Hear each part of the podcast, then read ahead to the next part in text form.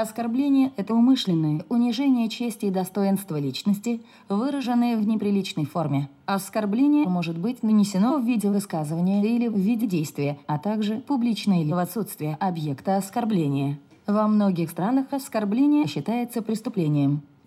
Оу, всем привет, это Куджи подкаст, подписывайтесь на наш канал. Я сильно парюсь за визуальную составляющую, то есть мне важно, чтобы у меня в Инстаграме были красивые сторис, были красивые хайлайтс, вот эти вот актуальные, была даже реклама должна быть красивой.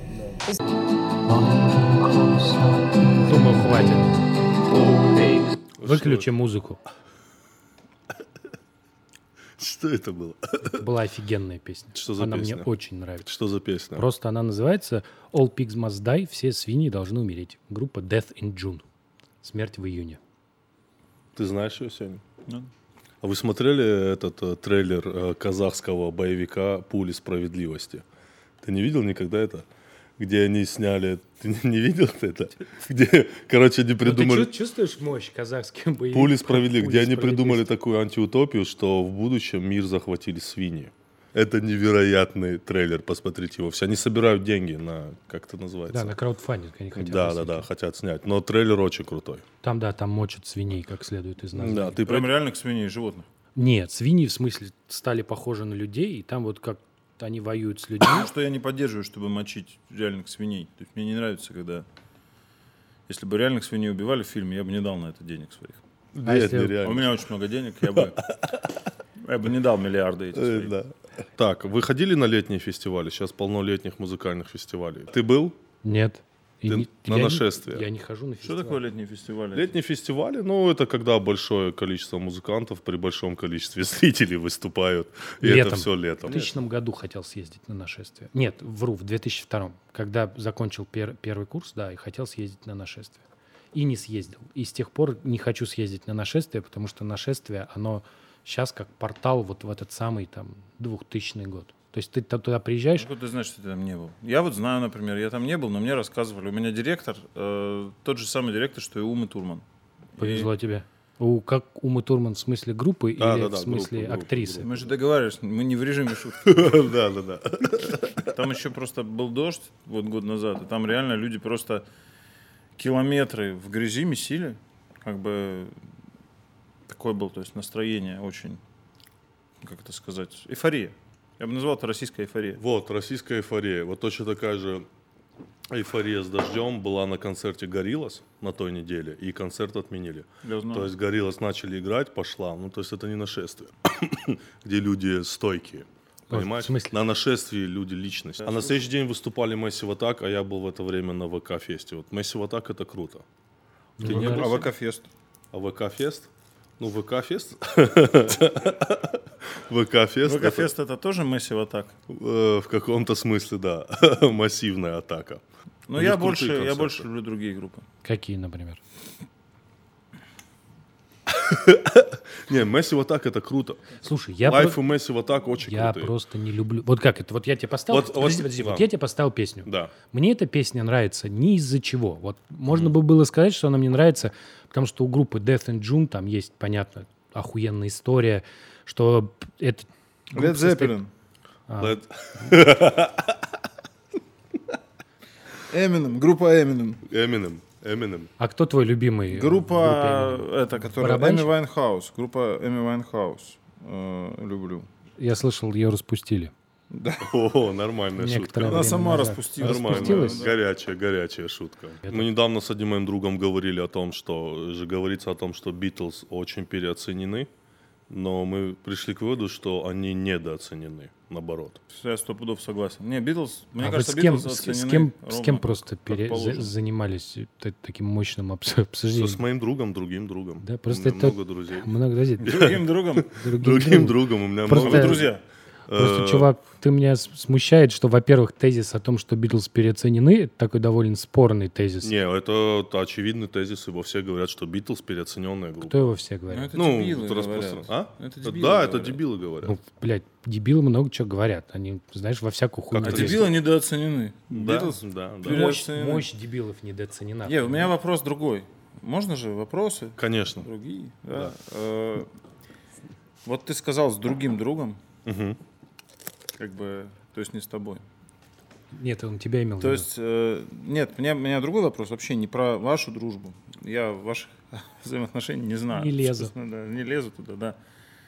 Вот когда, ну вы же явно познакомились, вы не с детства дружите, в одном классе не учились, там, по вам это видно просто, вы абсолютно разные люди, да. Но как бы взрослые люди, в какой момент, то есть вообще возможна ли дружба между взрослыми людьми? Условно говоря, дружба, мужская дружба после 30, возможна ли она? И что это такое? То есть у меня есть 4 друга, там, с одним я с детского сада дружу, с другим там, со школы, с третьим тоже, четвертым со школы. Да. И здесь в Москве с КВН есть друзья. Это, по сути, с 20 до 30 лет, и то благодаря нашему движению, uh-huh. КВНовскому движению, да, ну вот uh-huh. как мы и дружим, да. Uh-huh. А как вот ты с человеком знакомишься там после 30 лет, у вас уже всех проблемы, все, и вдруг вы друзья становитесь? Что это такое дружба вот эта? Я думаю, это, во-первых, общие интересы, общие взгляды. Вот, самое главное. Самое главное. Как только их не становится, то есть вы, когда перестанете делать этот подкаст, вы и дружить перестанете. То есть вы станете созваниваться, там, братан, ты как, я полетел, я приехал, я ехал, надо увидеться, там, и нет, и не видитесь. Вообще грустно, да? Вы друзья на работе. Да, у меня так, кстати, с КВНовскими друзьями так. Вот я это называется не дружба, это называется люди, с которыми ты работаешь. Вот я к этому и клоню. Общие интересы, общая работа. У меня на работе много друзей. Через, потому, если ты с ними перестанешь работать, условно говоря, ты с кем из стендапа дружишь? С Белым, с Юлей.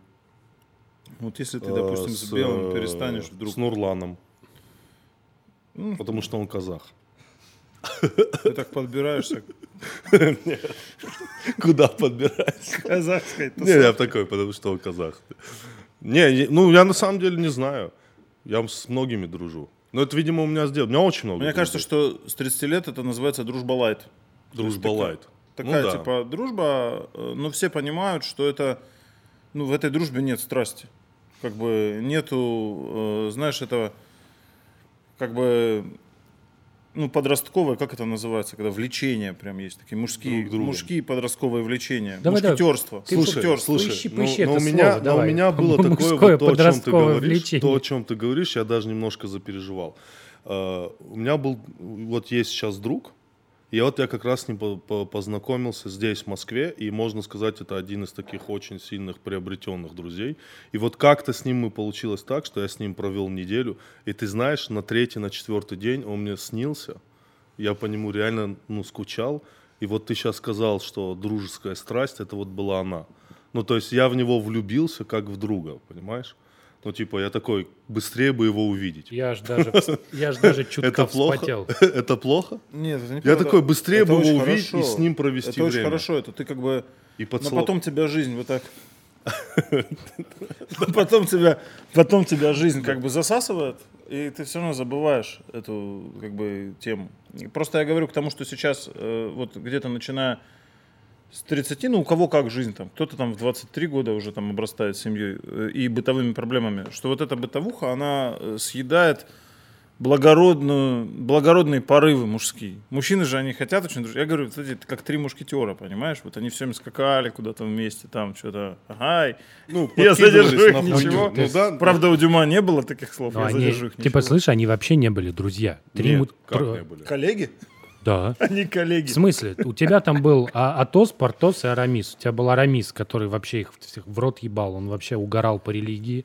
У тебя был... Извини, по религии. Он был лицемерный угоратель по религии. Да, конечно. Он вообще был просто потрахун. Да, конечно. Он прикрывался религией, Атос, чтобы трахать баб. Атос, у которого была сложная история, который всех подставил вообще. Атос был алкоголик. Подставил их из-за своих политических прошлых. Я просто знаю, что они, блядь, на шпагах дрались. Нет, алкоголик. Атос был алкоголик, конченый, опустившийся.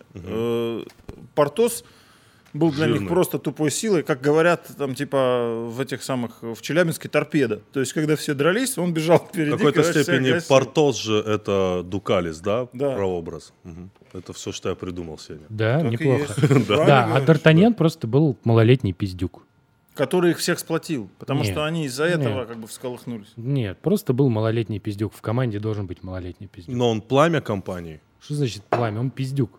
Он пиздюк. У него работа такая. Он пиздюк. Он ходит, нарывается, и такие, блядь, опять этот пиздюк нарвался. То, что они запиздили за подвесками, это что? Это... Ну, там такая тема. Послушай, там знаешь, какая тема есть? Они без Д'Артаньяна никто.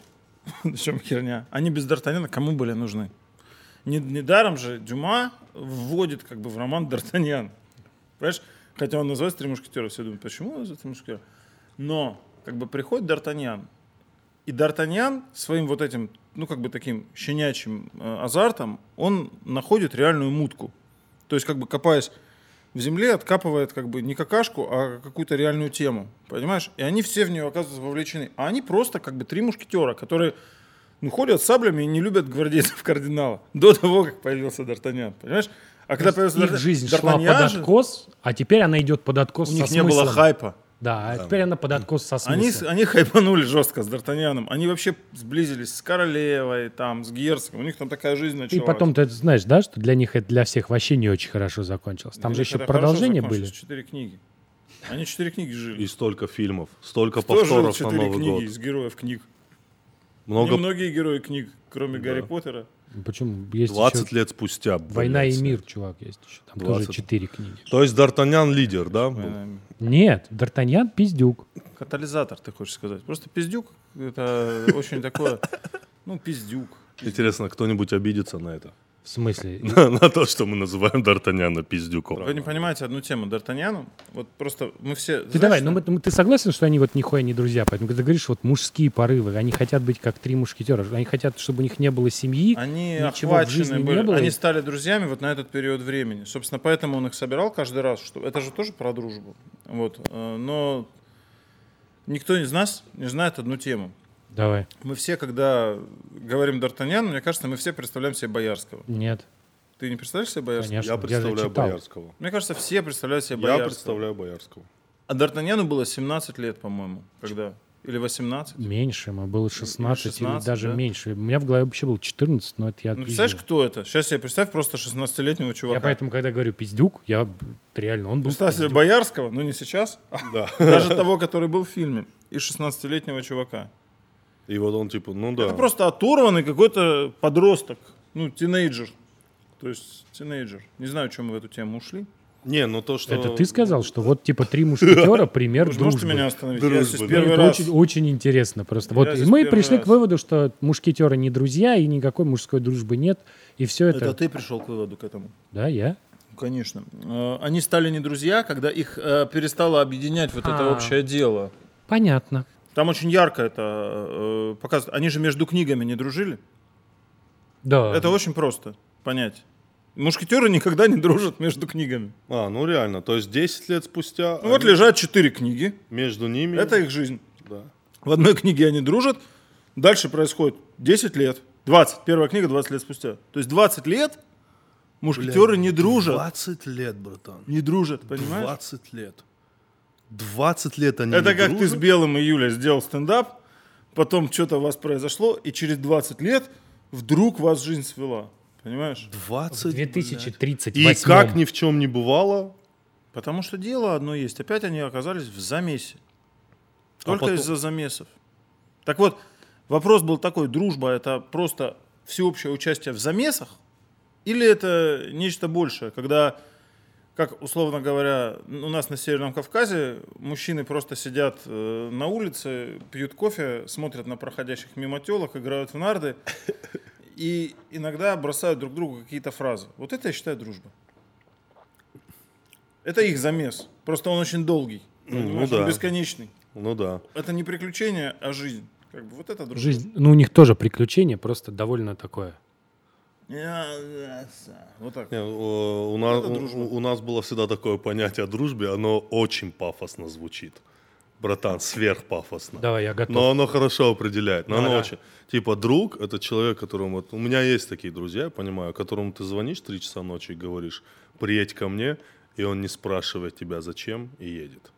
Говорит, это очень сейчас тупо, мне кажется, не спрашивать зачем. Ну, я же говорил, что это очень пафосно. Если ты говоришь, брат, приедь ко мне и не спрашивай зачем, то тогда нормально.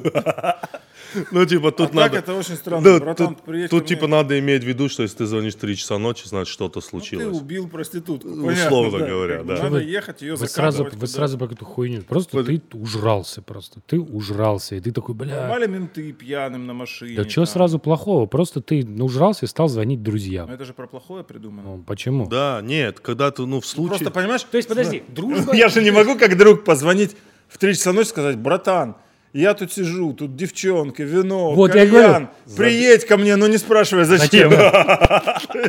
Типа дружба устроена так. Если у тебя какая-то хуйня, нужно звонить другу. Если не какая-то хуйня в 3 часа ночи, а все очень хорошо, можно другу не звонить. Можно позвонить утром, братан. Он же спит.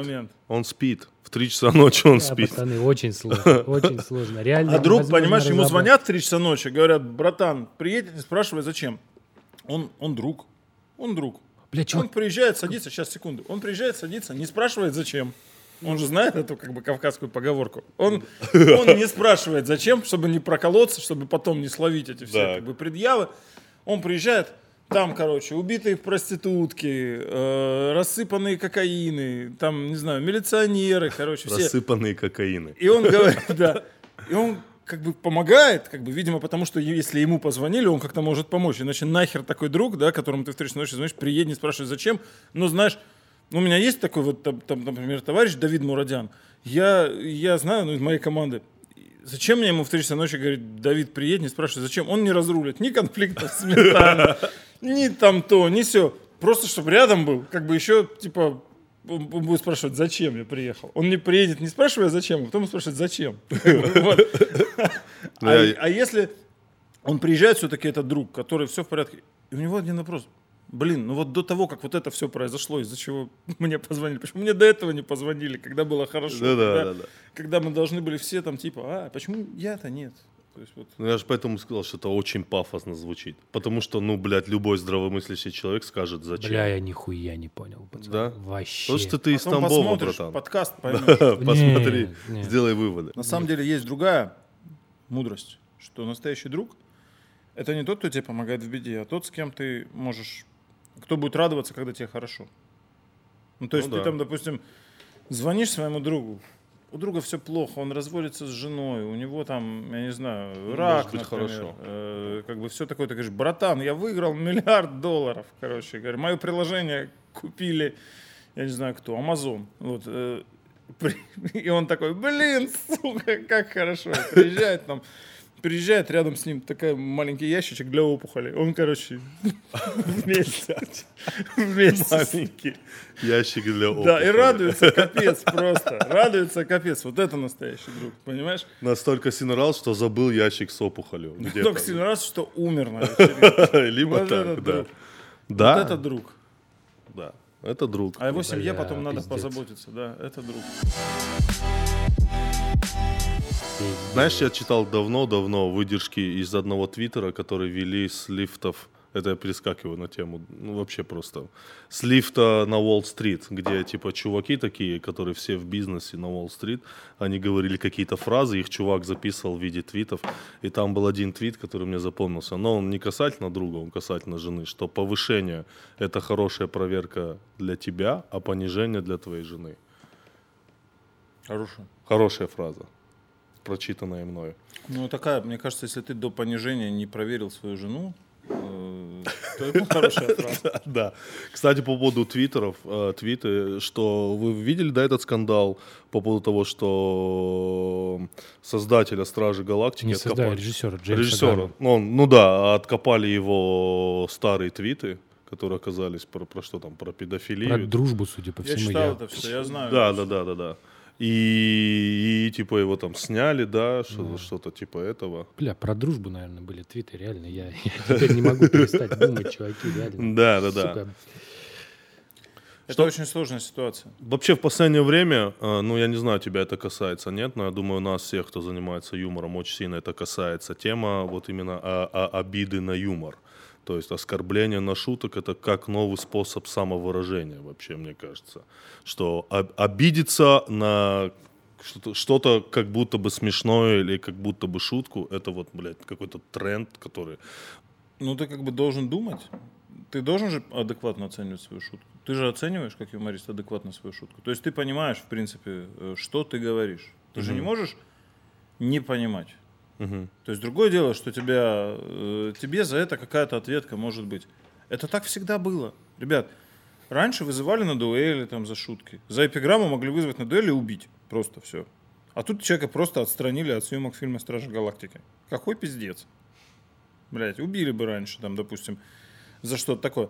Но я имею в виду, ты же всегда понимаешь, что ты как бы... Как конечно, делаешь. Ты не понимаешь, потому что в конечном итоге ты не можешь представить, что в голове у другого человека. Ты не в состоянии это сделать. Тут поэтому спорный вопрос. В смысле, у тебя есть твой собственный внутренний цензор, который говорит, да. Вот эта шутка уже за гранью, а это вроде еще нет. Тогда ты оперируешь этим цензором. Так проблема в тот момент, когда начинается заключается... хипиш, ты говоришь, братва, вы что?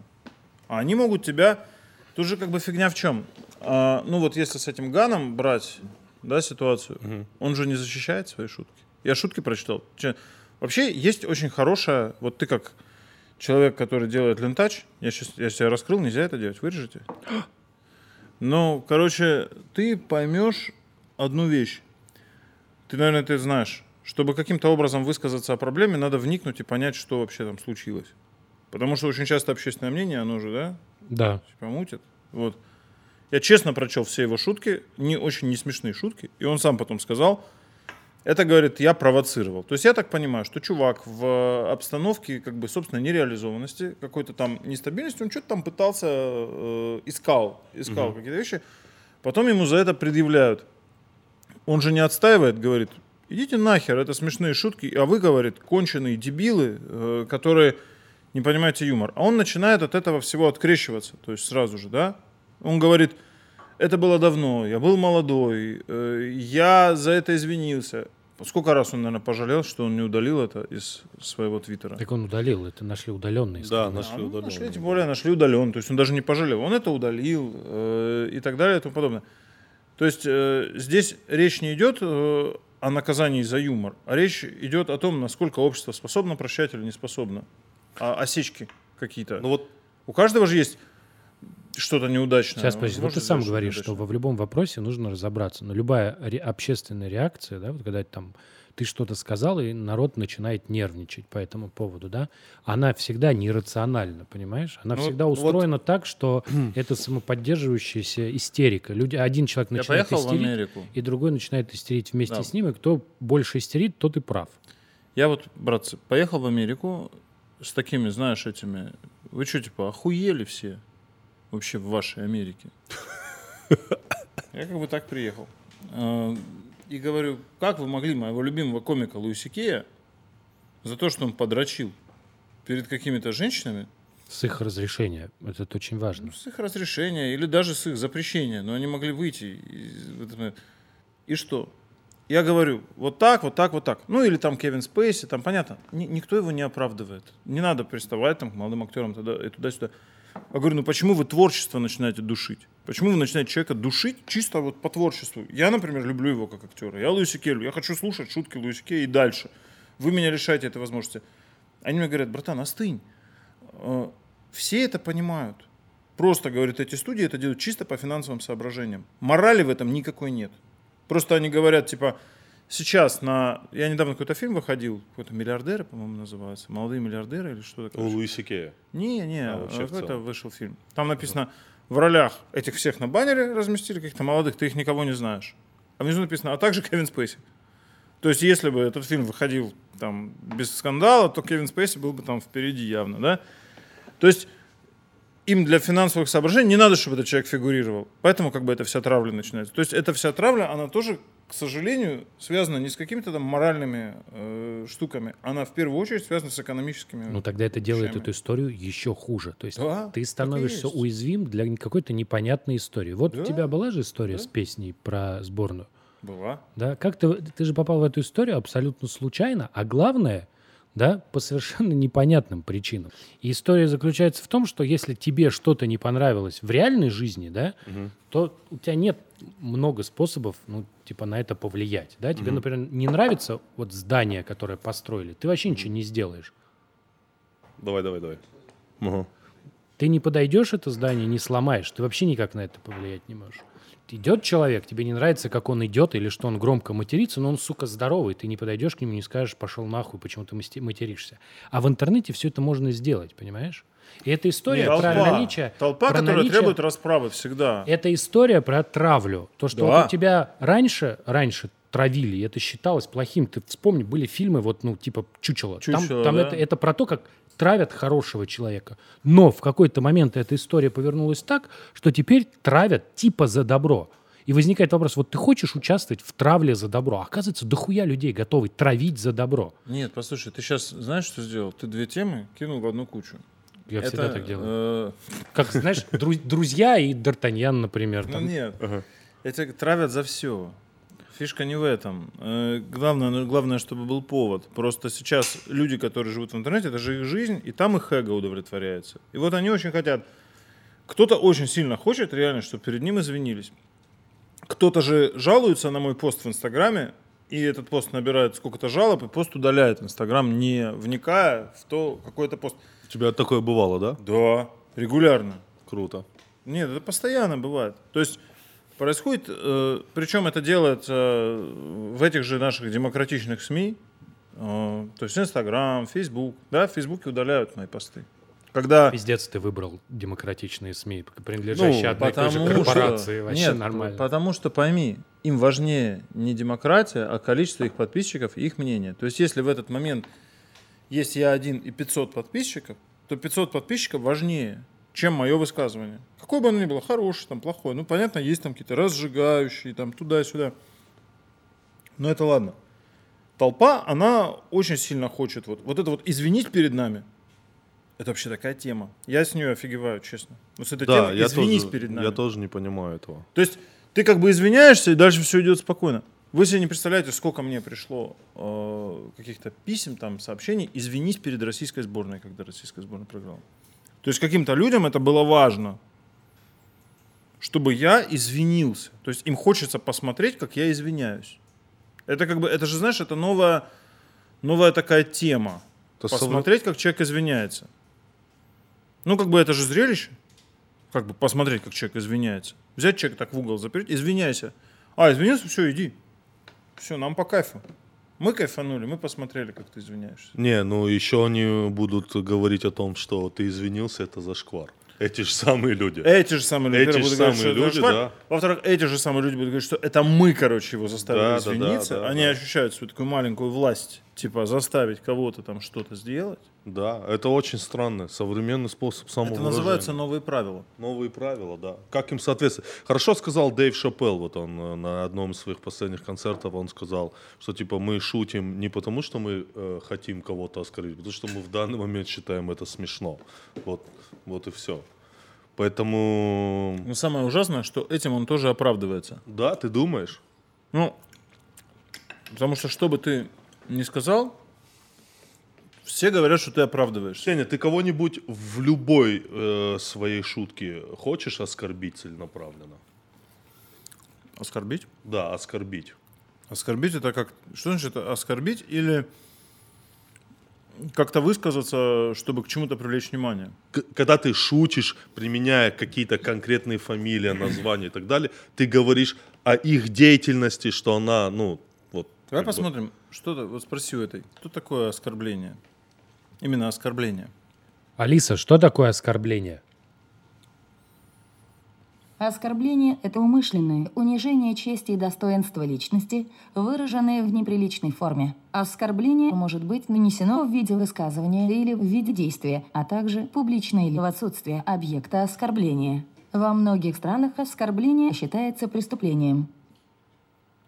Как понять, что ты оскорбил? Никак. Очень субъективная штука. Очень сильно. Нет, это просто история несимметричная, понимаешь? Оскорбленные и оскорбители, они находятся в разных местах. Это история о том, что ты пошутил, а на это потом оскорбились, понимаешь? Ну, условно говоря, вот, Лена, блядь, написанная в подъезде. Ну, как бы оскорбление. Да, а Лена как, блядь? Нет, подожди. Лена считает это оскорблением. Лена, да. Блядь, да? Человек, который, возможно, это писал, он руководствуется некими сведениями, да? А может быть, он просто проинформировать хочет. Для него это, скорее всего, не оскорбление, а некие факты, как бы выраженные в емкой цитате. Она просто реально любила 17 мужчин. Допустим. Единовременно.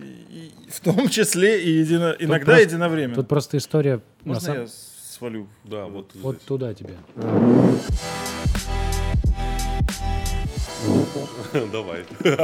Давай. Доформулируйте. Снимаете, да? Да, все идет. Тебя и там вся как бы фигня в том, что человек, который говорит некое высказывание, который оскорбляет словом, а все это потом переходит в другое поле, в поле действий. То есть ты говоришь что-то, тебе отрубили руку. Как бы неадекватные меры.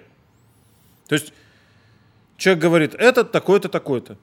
Тот, которому сказали, он должен сказать, нет, я не такой, а ты вот такой. Это как бы, получается какая-то дискуссия, как сейчас называют, срач. Да? Бомбит. А когда... Бомбит, да. А в тот момент, когда человек говорит, это вот так, вот так, вот так, а тебе говорят, в тюрягу. Тут знаешь, я не знал. Вот так начинается. Тут проблема еще в том, что ты представь, что ты пошутил шутку, есть 10 тысяч человек, 9999 смеется, а один такой, я оскорбился, и все. И ты попал. Как правило, думаю, 50/50. Оскорбляются единицы, понимаешь? Вот в чем проблема. Проблема этой системы, что достаточно оскорбиться одному, и ты сядешь. Реакция. Знаешь эту тему, что если начать человека травить, то наступает некая точка, в которой... за человека впрягаются все. То есть вот это жертва, и в какой-то момент обществу становится жалко жертву, но это какие-то такие чисто... Все любят аутсайдеров. Знаете, в чем пиздец? В том, что на следующий день этого никто не помнит. Да, все, это очень быстро. На следующий день ты публикуешь другой пост, где собака, я не знаю, бежит по полю. И все, и все начинают реагировать, того вообще поста не было. Он просто уходит куда-то, все. Как бы его нет. Вот это, знаешь, то есть сейчас общество немножко напоминает, как это говорит, что у рыбок короткая память, да, в аквариуме. Они же проплывают круг и тебя забывают. Это неправда, у них 3 месяца память. Серьезно, что ли? Да. Слушай, 3 месяца это тоже очень мало. Ты знаешь, это чуть больше, чем один круг по аквариуму. 3 месяца у рыб память, 3 месяца? У любых? У любых рыб? Нет, у аквариумных. У маленьких аквариумных рыб, да, у них память около 3 месяцев. Жестко. Мне на день рождения подарили аквариум с рыбками. Нет, подожди, это не отменяет того, что они тупые. Ну, то есть, как бы из всех домашних животных рыбы тупые. Вообще, у людей хорошая память, но среди них же много тупых. Память тупая, что они вообще никак между собой не связаны. Нет, просто это ты опять же разные вещи говоришь. Память толпы — это не коллективная память каждого человека. Толпа сильно тупее, чем даже усредненный интеллект каждого из участников. Да. Я всегда говорю, что человек тебе может написать плохое не потому, что хочет, а потому, что может. Клянусь. Ты очень прав. Вот сейчас молодец. Вот сейчас, да. Я иногда. Я здесь для того, чтобы... Не, реально, ты очень правильно сказал. Давайте рассмотрим ситуацию, когда человек просто неудачно пошутил. Да, вот хорошо, либо так, да. Просто обосрался, плохая шутка. Ну вот человек просто... Плохая шутка. Всегда ли так было, что вот за плохую шутку надо нести ответственность? Или люди понимают, то есть когда хорошая шутка, это просто хорошая шутка, когда плохая шутка... Угрозы, давление на близких. Угрозы лишения жизни. Вот что, блядь, ради шутки, жизни, блядь. Угрозы изнасилования шутки. Самого шутящего, там и так далее и тому подобное. Вот в этом прикол. Или просто написать, братан, неудачная шутка, давай дальше. Но никто же не останавливается. Толпа, она кровожадна. Очень. Даже, инстаграмовская толпа, она очень кровожадна. Но я не знаю, о чем мы вообще говорим. Тут будет отбивка. Как я один раз написал стих про Бузову. Это же вообще был просто пиздец. О, ну-ка, ну-ка. Ну, пошел в программу «Где логика». Там была Бузова. Ага. Я... Оля. Есть же еще и другая, да? Оля. Ну, другая как Таня. Я понял. Я не знаю. Сестра же есть. А, да? Ты лучше в Бузовых, чем мы разбираешься. Так. Я Бузовед. Бузовед. Ну, короче... Я говорю, Бузова. А я начал вести Инстаграм там в октябре. А это было в ноябре. Я говорю, Бузова, давай сфотографируемся с тобой. Ты меня отметишь, и все на меня подпишутся. Мы с Олей в прекрасных отношениях, там, 100 лет. Давай. Все, фотографируется, на меня подписывается там 25 тысяч человек. Как бы... И я думаю, ну, я же тоже должен как бы на это отреагировать. И я пишу стихотворение, типа про то, что на меня там подписались... фанаты Ольги Бузовой. Ты можешь его процитировать? Просто ты так говоришь. Нет, ключевые теги. Да. Давай лучше так сделаем. Ключевые теги. Сейчас, подожди. Я примерно помню, о чем это. А я нет. У меня же нет в Инстаграме же. Бузова. Я был как говно на раме. Как автомобиль без кузова. И вот меня в Инстаграме отметила Ольга Бузова. Помню, как я стеснялся, что стану тяжкой обузой, и произнести боялся слова «отметь меня, Бузова», но я превозмог сомнения, решил помирать так с музыкой. 10 секунд унижения, и вот я отмечен Бузовой. О том, что сделал, братцы, я не жалею нисколько. Вся жизнь меняется сразу, когда вас отметила Ольга. Это как смена формата, как тронуть цветы и мощи, как на ладонях стигматы, как похвала от тещи.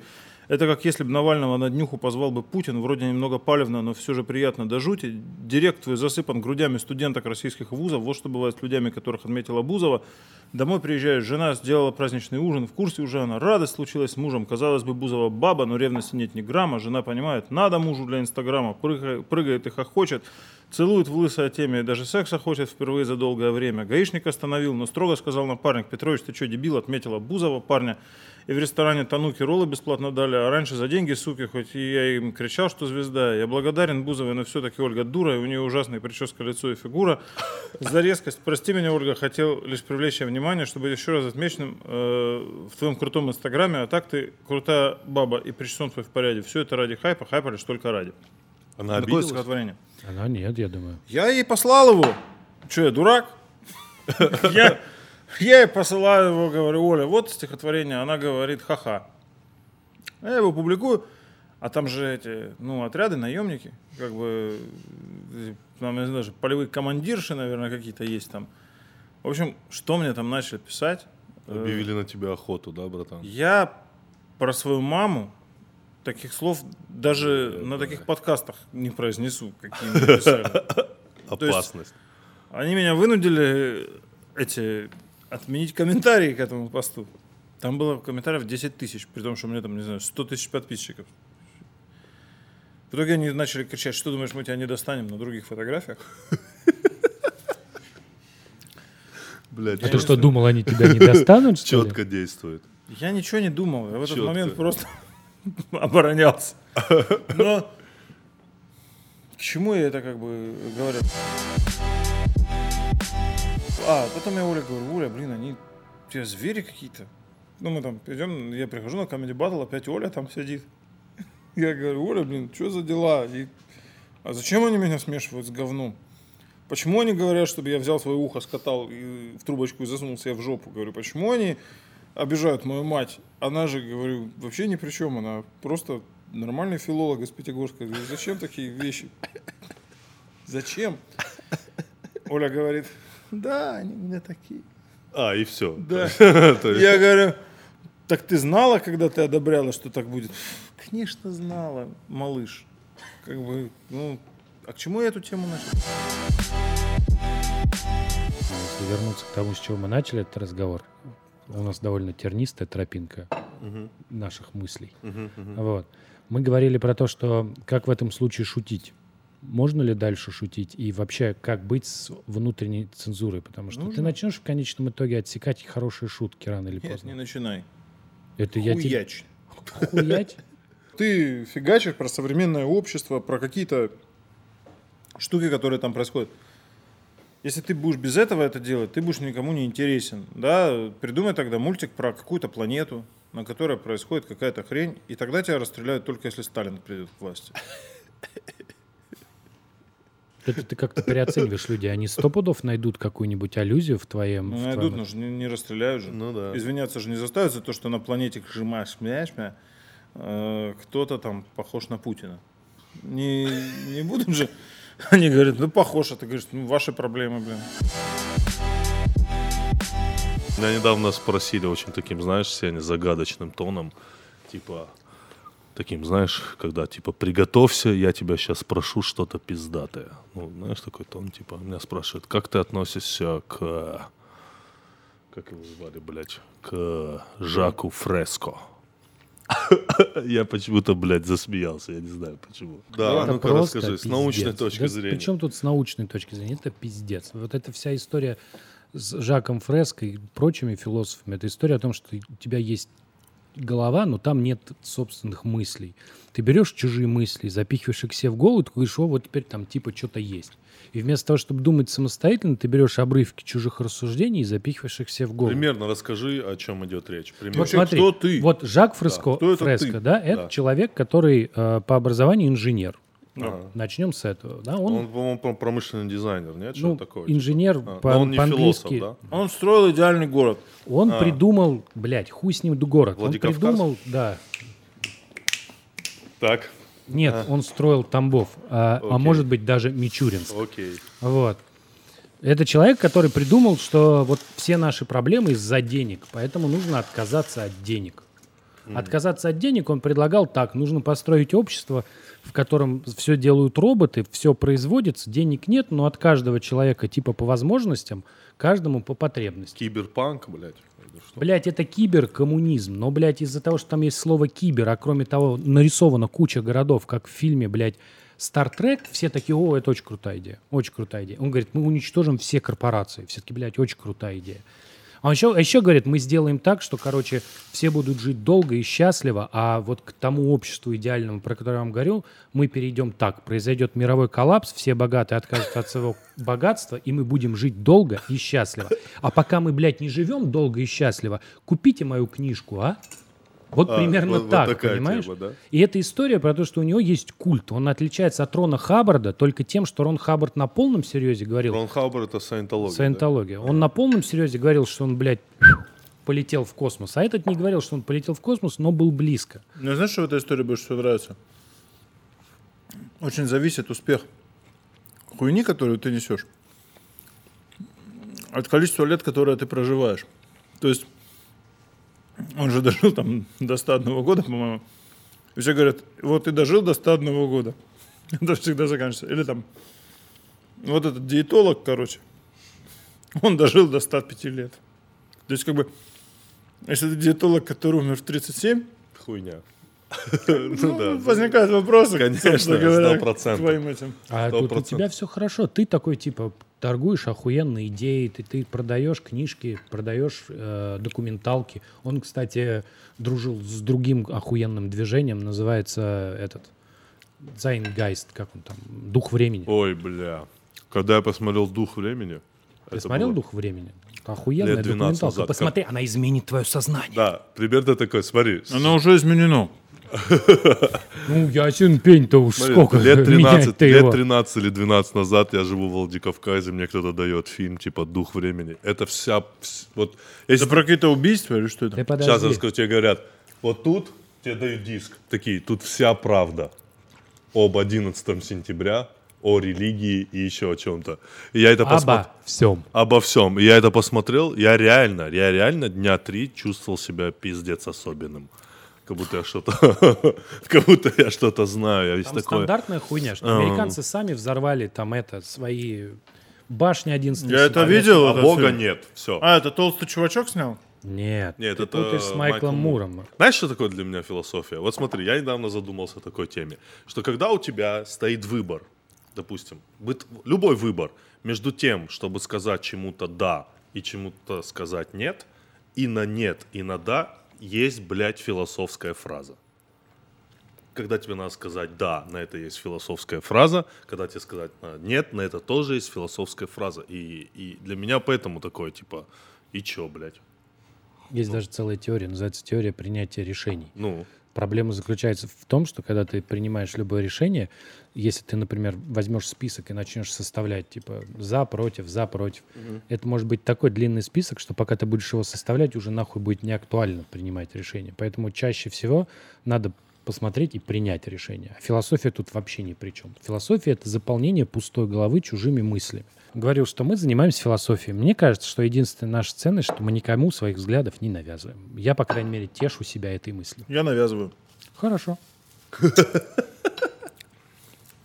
Взгляды. Я навязываю то, что взгляды должны быть нормальными. Есть какие-то вещи общепринятые. Например? Есть честность. Мама. Я второй хотел сказать мама, но ты первый сказал мама. А я хотел честность. Ты честность, да. Ну, допустим, да. Честность. Да нет, слушай. Самое главное — философия. Я ничего никому, честно, я говорю, я ничего никому не навязываю. Ну, честно, я ничего никому не навязываю. Но я навязываю всем, чтобы все учились слушать и воспринимать. Вот единственное, что я хочу. Чтобы все учились слушать и воспринимать. Не торопились вот эти свои обсираторы включать. Просто все ходят сейчас, у каждого свой маленький обсиратор, и он из него всех обсирает. И, ну, как бы, на это смотришь, немножко становится грустно. Меня это вообще не останавливает. Мне даже весело. Слушай, сколько на меня говна выливается, если я что-нибудь вдруг такое сделаю, что вызывает в людях эмоции. Ну и ладно. Может быть, я даже думаю, какому человеку от этого легче. Какому-то парню из Липецка, который взял и меня объеб твою мател. Там, ну, пожалуйста. Ему хорошо, ради бога. Что? Такая бесплатная психологическая помощь. Да, ну, абсолютно. Да, вы, братцы, про Фреско, кстати, начали говорить. Вы ничего про него не закончили. Да. Он же говорит очень простые вещи.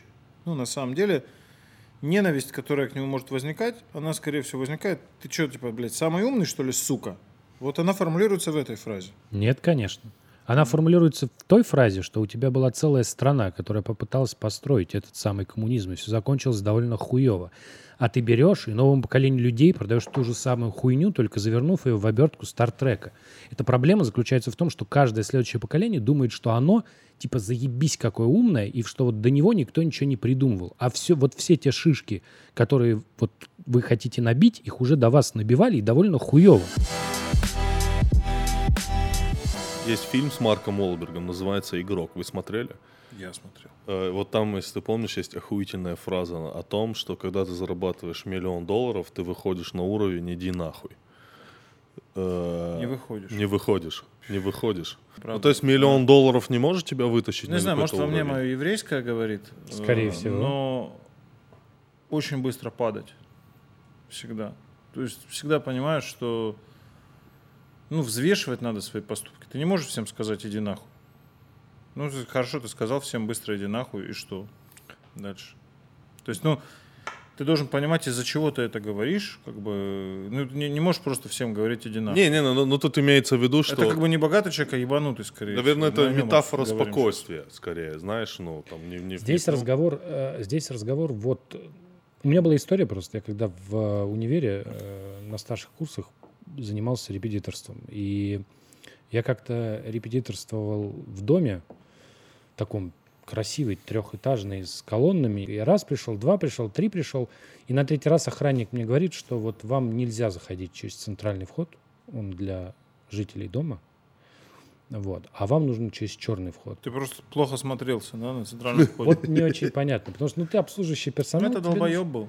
Вот мне интересно, вот как бы это вот... И при этом он мне так сказал, я себя почувствовал, если честно, в каком-нибудь сериале, знаешь, богатые тоже плачут. Я такое, типа, видел только по телеку, когда, типа, вот...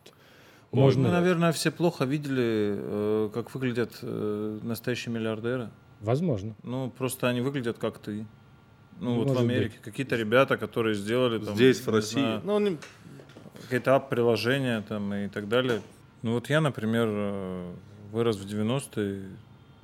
Там я из семьи преподавателей, и им там вдруг их зарплата стала 360 рублей, а все цены выросли там, не знаю, умножить на 1000. И денег не было совсем. И когда я начал зарабатывать какие-то деньги, то для меня стало принципиальным там вдруг что-то доказать, что-то купить, там, я не знаю, куда-то поехать и так далее. От этого очень долго приходилось избавляться. Чтобы уже все, Семен, успокойся, все нормально, ты можешь, это можешь, все, успокойся просто. Ну, да? Такое было, да? Конечно. Да, конечно, было. А сейчас будет появляться такое поколение, у которого этого нет. Ну, вот те прошедшие 90-е, мне кажется, это люди вот с этим психозом соревновательным. Ну, потому что, то есть, сначала ты видишь, как мимо тебя ездят бандиты на каких-то хороших машинах. Быстро. Приезжали к нам во двор со всякими девчонками, встречались красивыми, которые у нас там жили. Ты как бы на это смотришь, на то смотришь. И вот этот эпатаж, то, о чем ты говоришь, он как бы входит тоже в кровь. И от него не просто избавиться. В Америке как бы этой темы нет, но там есть другая тема. То есть, если ты куда-то приедешь на Роллс-Ройсе, ну, как бы, да, немножко на тебя посмотрят, как на такого взорвавшегося чувака. Если ты приедешь на Тесле X-Model, которая, в принципе, стоит $150 тысяч, наверное, немало для хорошей машины, особенно в Америке, потому что здесь она стоит 250, с учетом там еще соточки на всякие те самые. Они там на тебя хорошо смотрят, потому что ты экологию как бы не загрязняешь, еще что-то делаешь. Но ты, сука, еще и богатый при этом. Но богатый, но адекватный. А-а-а. То есть вот эта вот как бы тема «богатый, но адекватный», она ценится. Меня всегда еще интересовал вопрос, почему, знаешь, человеку так необходимо иногда казаться богатым. Ну, то есть... Ну, есть у человека потребность, я не знаю, у меня тоже бывала такая тема, что как будто бы я хочу показать людям, что у меня больше денег, чем у меня есть. Мне кажется, это как раз это тривиальный вопрос. Это да? Вопрос про социальный статус. Недавно вот у нас была прям прикольная новость про это. У нас была новость, что брали людей, да, там, правда, мужиков проще изучать, чем женщин в этом вопросе. Вот. В любых... Да, ну, в таких исследованиях. У них замеряли уровень тестостерона. Вот. А дальше смотрели, им предлагали продукты, про которые они ничего не знают. Там часы и прочее, с выдуманными марками. Да. И сначала им предлагали просто эти продукты, потом эти продукты предлагали с кратким описанием, что они очень надежные, а потом предлагали с кратким описанием, что они повышают ваш социальный статус, не объясняя, надежны они или нет. И выяснилось, что чем больше у человека, у мужчины уровень тестостерона, тем он более склонен покупать вещи, именно которые повышают социальный статус. Ну, сейчас я все понял. Ну, то есть, как бы ты, как бы просто... Это мерзкая штука. Я, например, от этого пытаюсь избавиться все время. У меня плохо получается. Я все равно этому подвержен. У меня был телефон Верту, например. Да, прикольно. Ну, как, кстати. Ты как единственный человек, которого я знаю, кто все-таки купил себе такой телефон. Я не купил, мне подарили. Ну, неважно, обладатель такого телефона. О, блин, мне так нравилось, что я прихожу, у меня телефон Верту, все, у меня есть статус.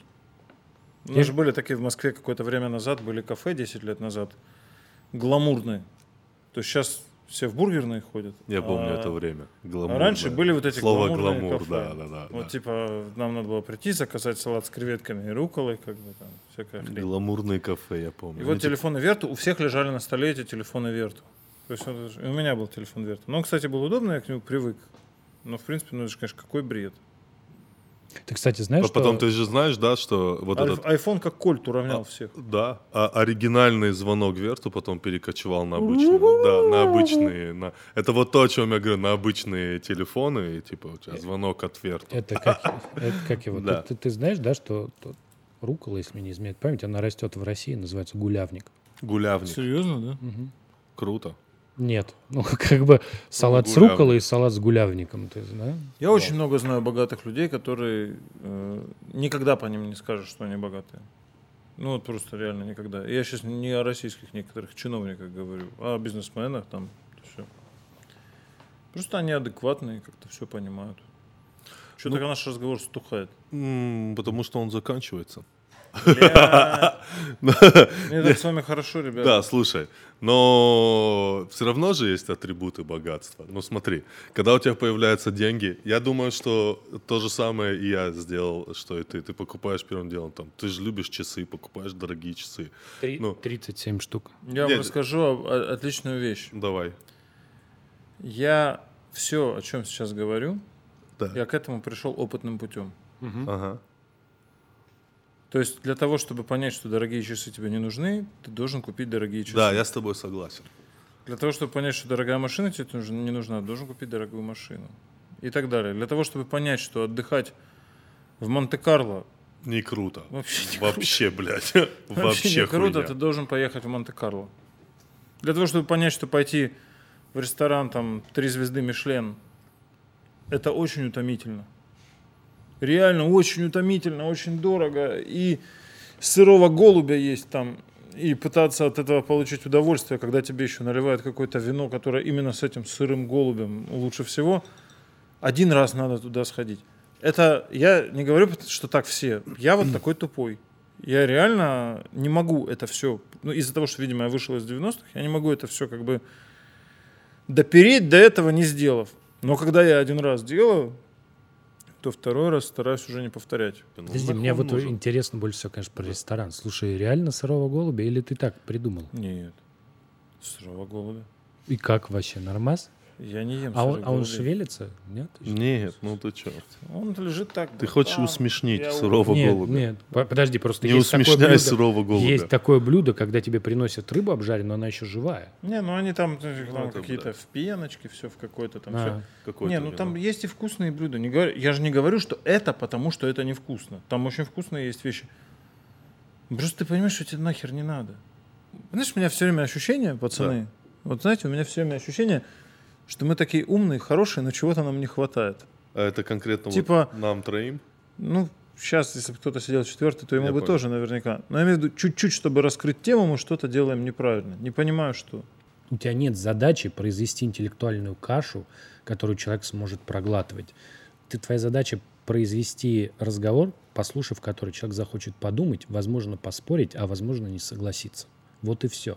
И когда ты говоришь про раскрыть, ты хочешь закончить какой-то такой историей, что человек послушал и такой вот это проглотил и дальше пошел своей дорогой. Я о том, что чтобы получить правильный ответ, надо задать правильный вопрос. А у меня такое ощущение, что мы иногда не задаем правильный вопрос. Проблема в том, чтобы задать правильный вопрос, нужно как минимум 60-80% правильного ответа знать заранее. Правильный, да, при этом только можно задать правильный вопрос. Он тип. Моментами ты такой думаешь, блядь, что он здесь делает, а потом он чем-то такое говорит, такой, ну я понял. Ну, понимаешь, это так происходит. Ну, его стиль такой. Ты такой сидишь, думаешь, блядь, что происходит? Что происходит? А потом он что-то такое, хуяк, и ты такой, ну я понял. Подам вот так его. Все, я понял, почему он здесь. То у всех так происходит. Это первое, что ты ешь за вечер. Да. Это правда. А я вот купился и ел тоже. А я хотел так же красиво сидеть, не есть. А я ем всегда. Это вы все серьезно, нормально, да? Да, да, все отлично. Это же подкастинг.